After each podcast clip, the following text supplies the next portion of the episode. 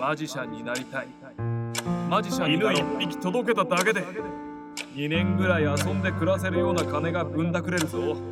金の作り方いうもんをしっかり見せたるからな。母親言うんはこういうもんなんです。我が子のことは我が身より大切なんです。心配で心配で笑って生きててそうなんだろう。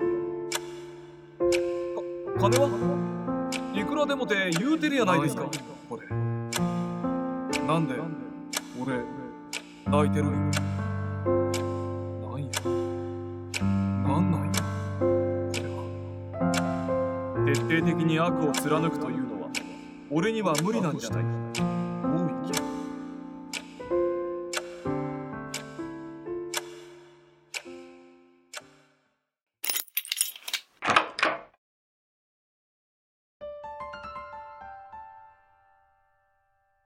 カルロス西尾セルバンデス。エピソード1殴られ続ける日々の中で。9歳の誕生日プレゼントは手品セットだった。小学3年生になる時にクラス替えがあり俺をいじめていたやつと別のクラスになった。転校生もやってきた。明るくひょうきんな彼はあっという間に人気者になった。これや。その姿を見て俺は意図的に人格を変えた。コメディアンのように振る舞うようにした。それが功を奏していじめられる日々からは卒業。そんな俺に手品セットというプレゼントはドンピシャだった。夢中になって練習した。来る日も来る日も。クラスで披露し驚かれ褒められ注目を浴びる。嬉しいからまた練習に励む。お小遣いを貯めたら買うものは新しいマジックの道具と決まっていた。4歳の時にピアノを始めた。6歳で万引きを始めた。そして9歳の誕生日から俺は一日も欠かさずマジックの練習を続けた。マジシャンになりたい。マジシャンになろう。俺の心にそんな夢の生まれるのは自然なことだった。母親にも新しく父親になった人にも俺は殴られて育った。特に新しい父親はちゃんとした暴力を振るう人だった。正確に効果的に人にダメージを与える攻撃の仕方を知っている。機嫌の悪くない時には俺や弟に正しい人の殴り方を教えてくれた。そうでない時は俺たちを殴った。どうやったら父親に殴られないか。それが日々の至上命題だった。今機嫌が良いか悪いか話しかけても大丈夫なタイミングかどうか酔っていないかどうか外で嫌なことがあったのかこの場面で自分がどう振る舞えば安全が保たれるか死ぬほど人の顔色を見て過ごしていた。おのずと人の顔色を見るのがうまくなった。中学に上がる頃道具を使って披露するマジックにクラスメートたちが飽き始めていた。それまで俺の練習してきたマジックは道具頼みのそれだった。道具を買い説明書通りに練習して披露すればみんなが驚く。けれども新しいことをしようとするとまた別の道具が必要になる。飽きられないマジックはないのか？そこから俺は手の技術に頼るマジック。人の心理を読み取ったり操作したりするマジックの練習に切り替えた。万引き経験で手先も器用になり親に殴られないように人の顔色を伺って育った俺。そんな俺にメンタルマジックと呼ばれるそうしたマジックはぴったり。めきめき腕を伸ばしていった。新しく開けた道に俺は拳を握りしめたのだった。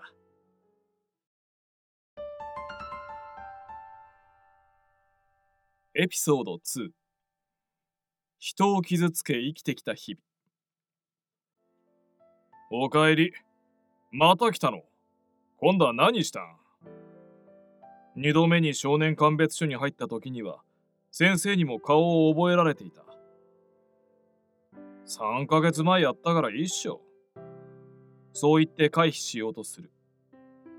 行中検査のたびにガラス棒を肛門にぶっ刺すくっそ痛い検査も毎回やった。中学生の時に絡んできた不良を父親に教わった通りのやり方で殴り返すと相手はあっさり倒れた。それから俺は人に言えないようなことを腐るほどやってきた。絡まれて殴り返すのを目的に夜な夜な繁華街を歩き回った。捕まることもあった。高校は出席日数が足りないのと素行が悪かったのとで卒業が危ぶまれたが、音大になら受かると思い1年弱の独学で合格した。大学に合格しているものを出さないわけにもいかない。出席日数の足りない少年鑑別所の常連である俺を高校も卒業させてくれた。親と決別して実家を出てからは、様々な方法で金を稼ぎ生活をした。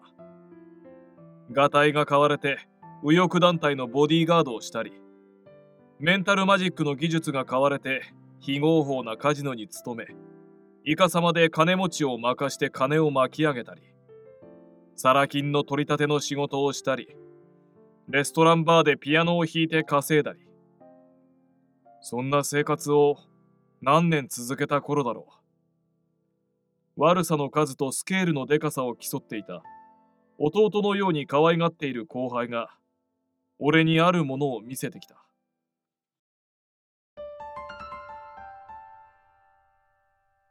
エピソード3自分の中の優しい心それは迷い犬のポスターだったそしてその迷い犬を俺たちは見つけてしまったのだ。これは金になる犬一匹届けただけで喜び勇んでポスターに書かれた住所を訪ねると、それはもう見たこともないような豪邸だった。お寺の総本山のような広くて立派な日本家屋。まず、門から家までどれだけ距離があるんだ？ベンツやらセンチュリーやら黒い車が5台くらい止まっている。その黒い車に手をついて近所の子供らしき小学生が一輪車の練習をしたりキャッチボールしたりしている。やばい家ではなさそうだ。これは2年ぐらい遊んで暮らせるような金がぶんだくれるぞ。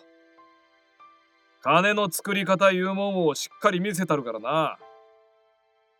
言いながら俺は門をくぐり玄関に向かって歩いていった呼び鈴を鳴らすと出てきたのは70代くらいの上品そうなおばあさん。そのおばあさんは、俺たちの拾ってきた犬を見るなり、泣いた。泣いて、泣いて、その場に泣き崩れたのだ。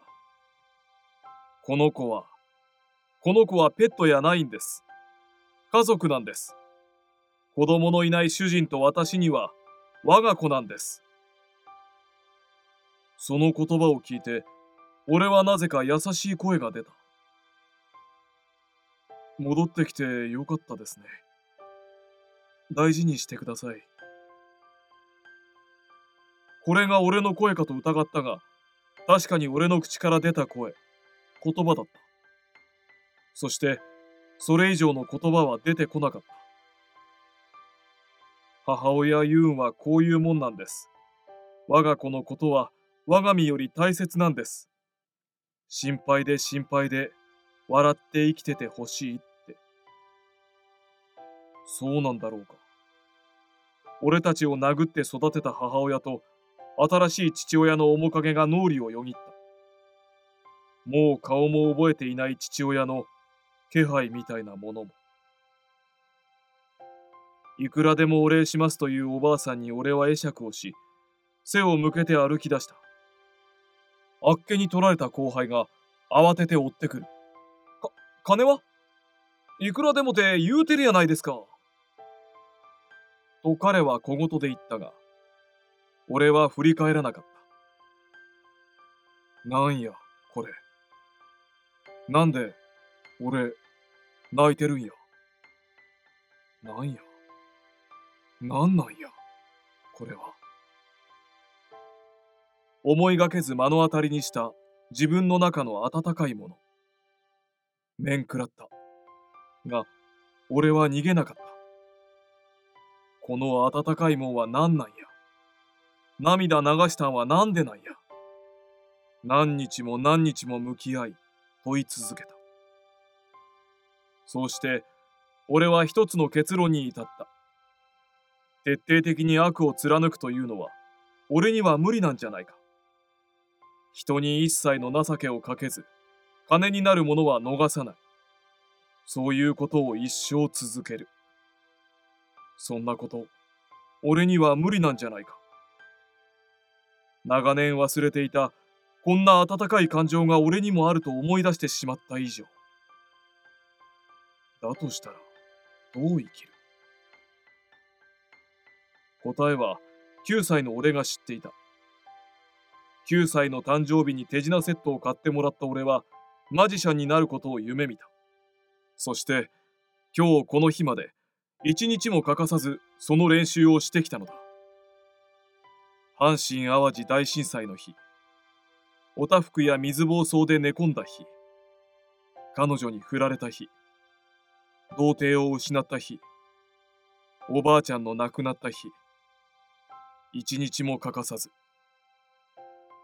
同じ技術を使って同じだけの金を稼ぐなら、人を騙したり傷つけたり怖がらせたりするより、喜ばせたり感動させたりする方がいいんじゃないか。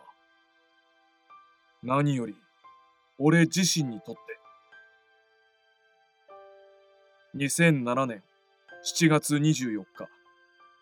片道4800円の夜行バスキラキラ号で、俺は横浜駅相鉄口に降りた。東京23区内の駅前に店を持つマジシャンになる。夢ではなく、目標を携えて。エピソード4ほんまもんの悪だったからこそ。目標は固く握りしめていたが、他はないもの尽くしだった。仕事は決まっていない。親戚も友達もいない。住むところは愚か、その晩寝る場所も決まっていないのだ。毎晩スナックやガールズバー、ホストクラブ、居酒屋の戸を開けた。金はいらないんで、手品はやらせてください。ギタリストなんかが一昔前にやっていた流しというやつだ。ただならどうぞ、と大抵の店主は言ってくれる。客に披露すると、中にはチップをくれる客もいる。一晩で3、4軒回っても収入にならない日もあれば、一人で5万円くれる人もいる。収入にならない時でも、ご飯食べていきなと、ただ飯ただ酒をいただくことが多かった。公園やネットカフェで暮らしながら、週に5回酒を飲む。そんなホームレスだった。大勢の人に助けられた。流しで稼いだり、出張音楽教室をやったりしながら金を貯め、2009年4月9日、初代引田天候にあやかり、大田区の池上にアパートを借りた。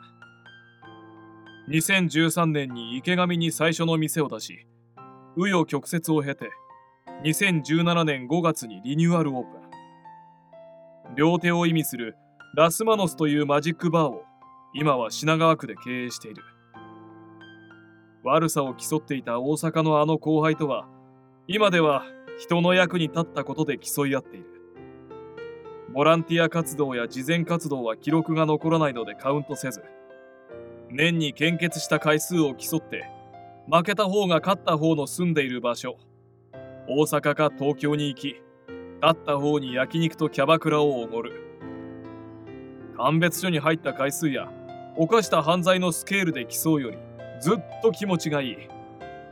ただ、絶対に負けられないが。勝負にカウントしないだけで、月1万くらいの途上国のチャイルドサポーターなどもしているし、仕事とは別に少年院や老人ホームなどへの慰問の賞や講演は無償で受けている。よくある政治家や弁護士先生の昔は悪だった俺もこんな風に変わりましたという物語は本当に絶望した少年本間もんの悪には通用しないのだ先生方の言う悪などたかが知れている。悪言うてもその程度や。弁護士になれる頭のあるやつはええわな。と冷めた目で見られるのがオチだ。だから、俺が慰問に行く意味がある。俺は、ほんまもんの悪だったから。何度も何度も警察さんのお世話になった。罪を償っていないことなど数えきれない。時効になるまで逃げ切っただけだ。今でも、俺に騙されたり、脅されたりした傷の癒えない人はいると思う。そんな俺が、名前と顔を晒してマジシャンとして活躍することを心底憎く思う人もいるだろう。そんな俺が、その世界から立ち直ったからこそ届く声というものがある。それに、有名になればなるほど、隠していても昔のことは広まってゆくものだ。してしまったことをなかったことにはできない。賛否は分かれるだろうが、過去に傷つけた人をさらに傷つけたり、不快にさせたりするリスクを負ってでも、俺はマジシャンとして、カルロス・西尾・セルバンデスとして、顔と名前を出してこれからも活動していくつもりだ。メンタルマジックの限界を破ろうと、俺の喋れる日本語、スペイン語、中国語の通じない国も回るヨーロッパツアーをしたり、フラメンコとマジックを融合させるために、スペインのアンダルシア地方にフラメンコを習いに行ったり、挑戦したいことは尽きないので、片っ端からやっている。ゆくゆくは、孤児が普通教育を受けるきちんとした学校を南米のどこかの国に建てて疑似家族として暮らしたい人には必ず優しい心がある捨てたつもりでいても忘れたなくしたと思い込んでいても少年院に入るような子供たちでも夢の持てない大学生でもどこからでもいつでも必ず人は変われる夢を持ったり思い出したりできる。それが早いに越したことはないけれど。更生することが人生の目的、などというバカバカしい話はない。今いる場所が少年院だろうが、大学だろうが、意に沿わない会社や家庭だろうが、絶望から立ち上がり、夢や希望を持ち、充実して生き、また人を喜ばせる喜びを知る人生は選べる。もちろん、俺が言わなくても気づく人はいる。だが、俺が言わなければその心に届かない人もいる。ならば、俺がやらなくて誰がやる？あなたにも、きっとそんなものが見つかるはず。人に迷惑ばかりかけてきた俺が、今胸を張って言う。これが俺のキーページです。